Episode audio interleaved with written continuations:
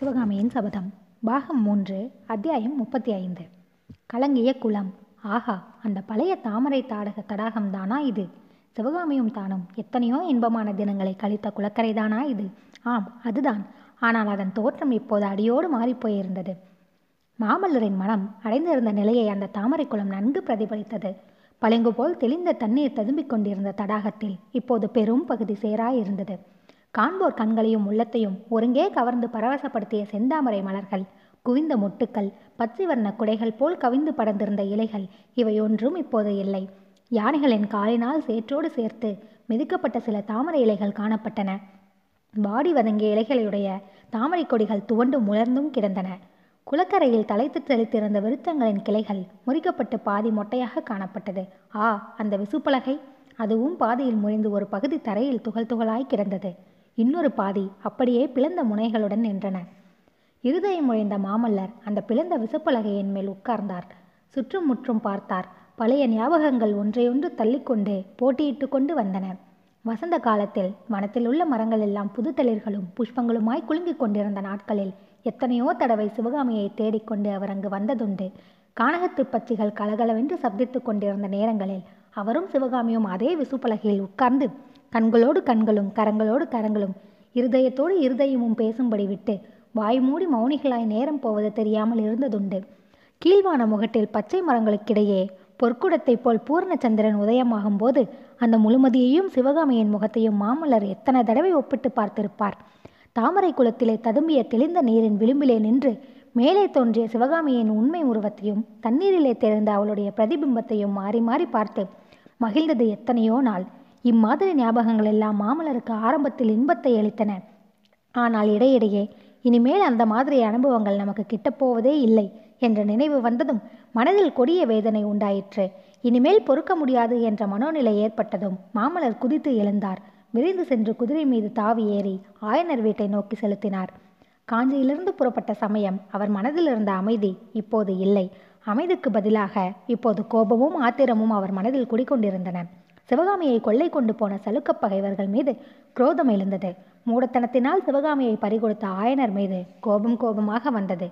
புத்த பிக்ஷுவின் மீது இன்னதென்று விவரமாகாத சந்தேகமும் கோபமும் ஏற்பட்டன. ஆ அந்த பாஷாண்டியினிடம் அவருக்கு எப்போதுமே நல்ல அபிப்பிராயம் கிடையாது.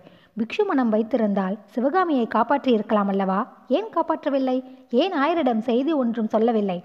பிக்ஷு என்ன ஆனார்? எப்படி மாயமாய் மறைந்தார்? சிவகாமியின் அரங்கேற்றம் தடைப்பட்ட அன்றிரவு ராஜவிகாரத்தின் அருகில் புக்தபிக்ஷுவை சுட்டிக்காட்டி சக்கரவர்த்தி தமக்கு எச்சரித்தது மாமல்லருக்கு நேற்று நடந்தது போல் ஞாபகம் வந்தது. உடனே கோபம் தந்தையின் பேரிலே திரும்பிற்று. மகேந்திர பல்லவரின் மந்திர தந்திரங்கள் சூழ்ச்சிகள் வேஷங்கள் இவற்றினாலேதான் பல்லவ ராஜ்யம் இன்றைக்கு இந்த கதியை அடைந்திருக்கிறது. தாமும் சிவகாமியை இழக்கும்படி நேரிட்டிருக்கிறது. திடீரென்று ஒரு விபரீதமான சந்தேகம் மாமல்லரின் உள்ளத்தில் உதித்தது.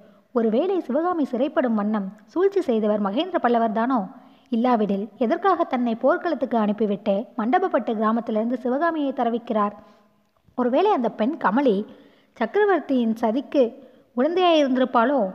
எல்லோரும் சேர்ந்து தன்னை இப்படி வஞ்சித்து விட்டார்களோ? ஆஹா இது என்ன சதிகார உலகம்? துரோகமும் தீவினையும் நிறைந்த சதிகார உலகம். இத்தகைய மனோநிலையில் மாமல்லர் ஆயனர் வீட்டு வாசலுக்கு வந்து சேர்ந்தார். சிவகாமி சிறைப்பட்டது சம்பந்தமாக மர்மமாகவும் விளங்காமலும் இருந்த சில விஷயங்களை ஆயனரிடம் கேட்டு தெரிந்து கொள்ள அவர் விரும்பினார். வீட்டு வாசலுக்கு சற்று தூரத்திலேயே குதிரையை நிறுத்திவிட்டு தாமும் சற்று அங்கேயே நின்று மனதை அமைதிப்படுத்திக் கொண்டார். பிறகு சாவதானமாக நடந்து வந்த ஆயனர் வீட்டுக்குள் நுழைந்தார். வீட்டுக்குள்ளே பேச்சுக்குரல் கேட்டது. அவருக்கு சிறிது வியப்பை அளித்தது. ஆயனர் யாருடன் பேசிக் கொண்டிருக்கிறார்? உள்ளே சிற்ப மண்டபத்தில் ஆயனருக்கு அருகில் உட்கார்ந்திருந்த மனிதரை பார்த்தரும் மாமல்லருடைய வியப்பு அளவு கடந்தது. அந்த மனிதன் ஒற்றர் தலைவன் சத்ருகனன் தான் சத்ருகனனை அங்கே கண்டதும் மாமல்லருக்கு அவ்வளவு வியப்பளிக்கவில்லை. சத்ருகனனுடைய முகத்தை பார்த்ததும் பளிச்சென்ற இன்னொரு முகம் ஞாபகத்துக்கு வந்தது. அப்படி ஞாபகத்துக்கு வந்த முகம் சற்று முன்னால் காட்டுப்பாதையில் அவர் பார்த்த பெண்ணின் முகமேதான். என்ன அதிசயமான ஒற்றுமை! ஒருவேளை சத்ருகனனுடைய தங்கை அல்லது தமக்கியோ அவள் அல்லது ஒருவேளை இவனே! சந்தேகம் தோன்றிய ஒரு கணத்திற்குள்ளேயே அது தீர்ந்து விட்டது. சத்ருகனுக்கு அருகில் ஒரு சேலையும் மற்றும் ஸ்ரீகளுக்குரிய சில ஆபரணங்களும் கிடந்ததை நரசிம்ம பல்லவர் பார்த்தார். முப்பத்தி ஆறாம் அத்தியாயம். சத்ருகனன் வரலாறு. வாசற்படியில் மாமல்லர் வந்து நின்றதை சத்ருகுணனும் ஆயனரும் கவனிக்கவில்லை. அவ்வளவுக்கு தங்களுடைய பேச்சில் அவர்கள் ஆழ்ந்திருந்தார்கள். மண்டபத்துக்குள்ளே மாமல்லர் பிரவேசித்ததும் இருவரும் ஏக காலத்தில் நிமிர்ந்து பார்த்தார்கள். சத்ருகுணன் சட்டென்று எழுந்து நின்று பிரபு என்றான். மேலே ஒன்றும் சொல்ல முடியாமல் அவன் திகைத்தான். ஆயனரோ முகத்தில் உற்சாகமும் குதூகலமும் ததும்ப சாய்ந்து படுத்திருந்தவர் நிமிர்ந்து எழுந்து உட்கார்ந்து பிரபு வாருங்கள் வாருங்கள் தங்களைத்தான் இப்போது நினைத்து கொண்டிருந்தேன். சத்ருகுணன் நல்ல செய்தி கொண்டு வந்திருக்கிறான். குழந்தை சிவகாமி உயிரோடு சௌக்கியமாய் இருக்கிறாளாம் என்றார். இதை கேட்ட மாமல்லரின் தலை சுழல்வது போல் இருந்தது. ஆயனருக்கு அருகில் வந்து நின்று சத்ருகுணனை ஏறித்து பார்த்த வண்ணம். சத்ருகுணா இது உண்மைதானா? என்று கேட்டார். ஆம் பிரபு உண்மைதான் என்று சத்ருகுணன் கூறிவிட்டு கைகூப்பிய வண்ணம் பல்லவகுமாரா சற்று முன்பு காட்டுப்பாதையில் தங்களை கண்டபோது பேசாமல் வந்துவிட்டேன். அதற்காக மன்னிக்க வேண்டும். திடீரென்று தங்களை பார்த்ததும் பேச கூச்சமாயிருந்தது என்று பணிந்த குரலில் கூறினான். அந்த பெண் நீதானா? நல்ல வேஷம் என்றார் மாமல்லர். ஆமாம் நானும் கூட சற்று முன்பு திகைத்து போய்விட்டேன். பெண் பிள்ளை வேஷம் எவ்வளவு நன்றாய் இவனுக்கு பழித்திருக்கிறது சக்கரவர்த்தி ஒவ்வொரு வேலைக்கும் எவ்வளவு பொருத்தமாய் ஆட்களை தேர்ந்தெடுக்கிறார் என்றார் ஆயனர். மாமல்லர் மெல்லிய குரலில் சக்கரவர்த்தியின் சாமர்த்தியத்தை நீங்கள் தான் வெற்றிக்கொள்ள வேண்டும் என்று முணுமுணுத்து கொண்டார். பிறகு சத்ருகனனை பார்த்து எதற்காக ஸ்ரீ வேஷம் போட்டாய்? என்று கேட்டார். சத்ருகுணன் அந்த வேஷம் போட்டதனால்தான் சிவகாமியை பற்றி தெரிந்து கொள்ள முடிந்தது. தயவு செய்து உட்காருங்கள். சத்ருகுணன் எல்லாம் விவரமாய் சொல்லட்டும். நானும் இன்னொரு முறை கேட்டுக்கொள்கிறேன் என்றார் ஆயனர். மாமல்லர் உட்கார்ந்தார். சத்ருகுணனும் உட்கார்ந்து தன் வரலாற்றை கூறத் தொடங்கினான். அந்த வரலாறு இதுதான். ஆயனரும் சிவகாமியும் காஞ்சி கோட்டையிலிருந்து சுரங்க வழியாக வெளியே போய்விட்டார்கள் என்று தெரிந்ததும் சக்கரவர்த்திக்கு இடி விழுந்தது போல் ஆகிவிட்டது. உடனே தாமும் கோட்டைக்கு வெளியே போக தீர்மானித்து படைகளை ஆயத்தம் செய்யும்படி கட்டளையிட்டார். பிறகு என்னை தனியாக கூப்பிட்டு சத்ருகனா நீ இதுவரையில் பல்லவ சாம்ராஜ்யத்துக்கு எத்தனையோ சேவைகள் செய்திருக்கிறாய். ஆனால் அவை எல்லாவற்றையும் காட்டிலும் முக்கியமான சேவை இப்போது செய்ய வேண்டும். மாமல்லன் மட்டும் இப்போது இங்கிருந்திருந்தால் நானே அந்த வேலையை மேற்கொள்வேன். பல்லவ குலத்தின் மானத்தை காப்பதற்காக நான் இப்போது போருக்கு புறப்பட வேண்டியிருக்கிறது. சிவகாமியை கண்டுபிடித்து அவளை திருப்பிக் கொண்டு வரும் வேலையை உன்னிடம் ஒப்படைக்கிறேன். சிவகாமியை மீட்டு கொண்டு வர முடியாவிட்டால் அவளை பத்திரமாக பாதுகாக்க வேண்டும் என்று கட்டளையிட்டார்.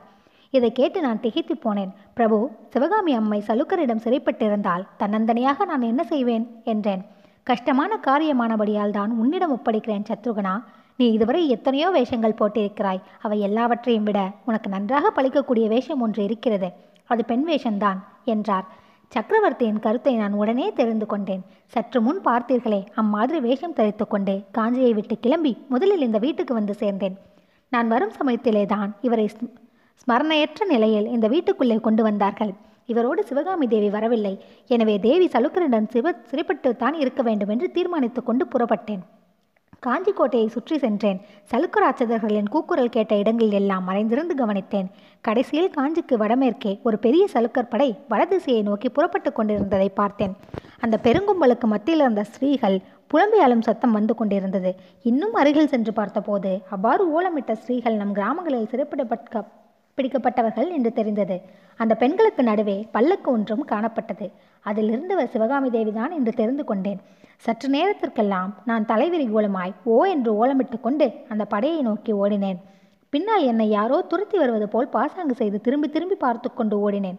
சலுக்கர்கள் வந்தாயா? வா! என்று பரிகாச குரலில் கூறிக்கொண்டு என்னை அழைத்தி போல் மற்ற சிறைப்பிடிக்கப்பட்ட பெண்களுடனே சேர்த்து விட்டார்கள். சற்று நேரம் மற்ற பெண்களைப் போல் நானும் ஓலமிட்டு கொண்டிருந்தேன். பிறகு மெல்ல மெல்ல பல்லக்கை நெருங்கிச் சென்று அதில் இருப்பது சிவகாமி அம்மைதான் என்று உறுதிப்படுத்திக் கொண்டேன். சிவகாமியை அவ்வளவு மருதாய் மரியாதையுடன் அழைத்து போன காரணத்தையும் ஊகித்தறிந்தேன்.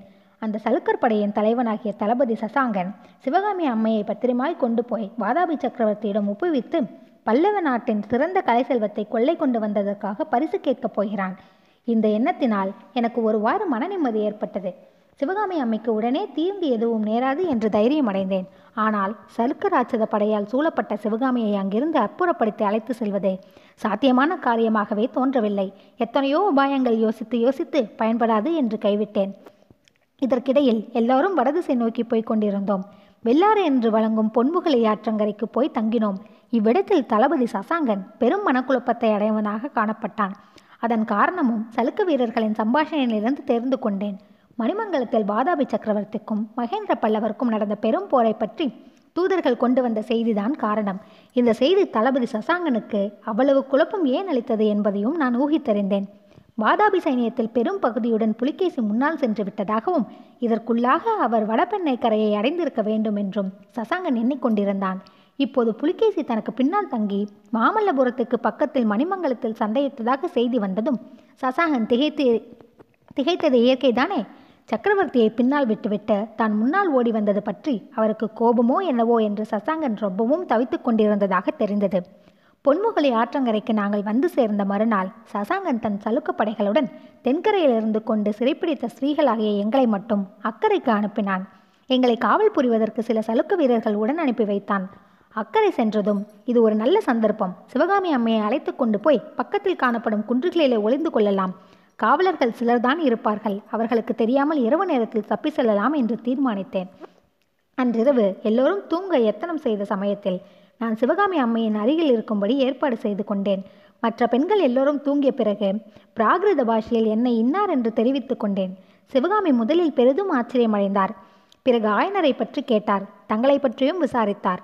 ஆனால் தங்களை பற்றி எனக்கு அப்போது தெரிந்திருக்கவில்லை. தாங்கள் தெற்கே இருந்து திரும்பி வந்த விவரமே தெரியாது. ஆகையால் ஆயனர் உரைப்பிழைத்திருக்கிறார் என்ற விவரத்தை மட்டும் சொன்னேன். பிறகு மெல்ல மெல்ல என் யோசனையையும் தெரிவித்தேன். பிரபு என்னுடைய ஏமாற்றத்தை என்னவென்று சொல்வேன்.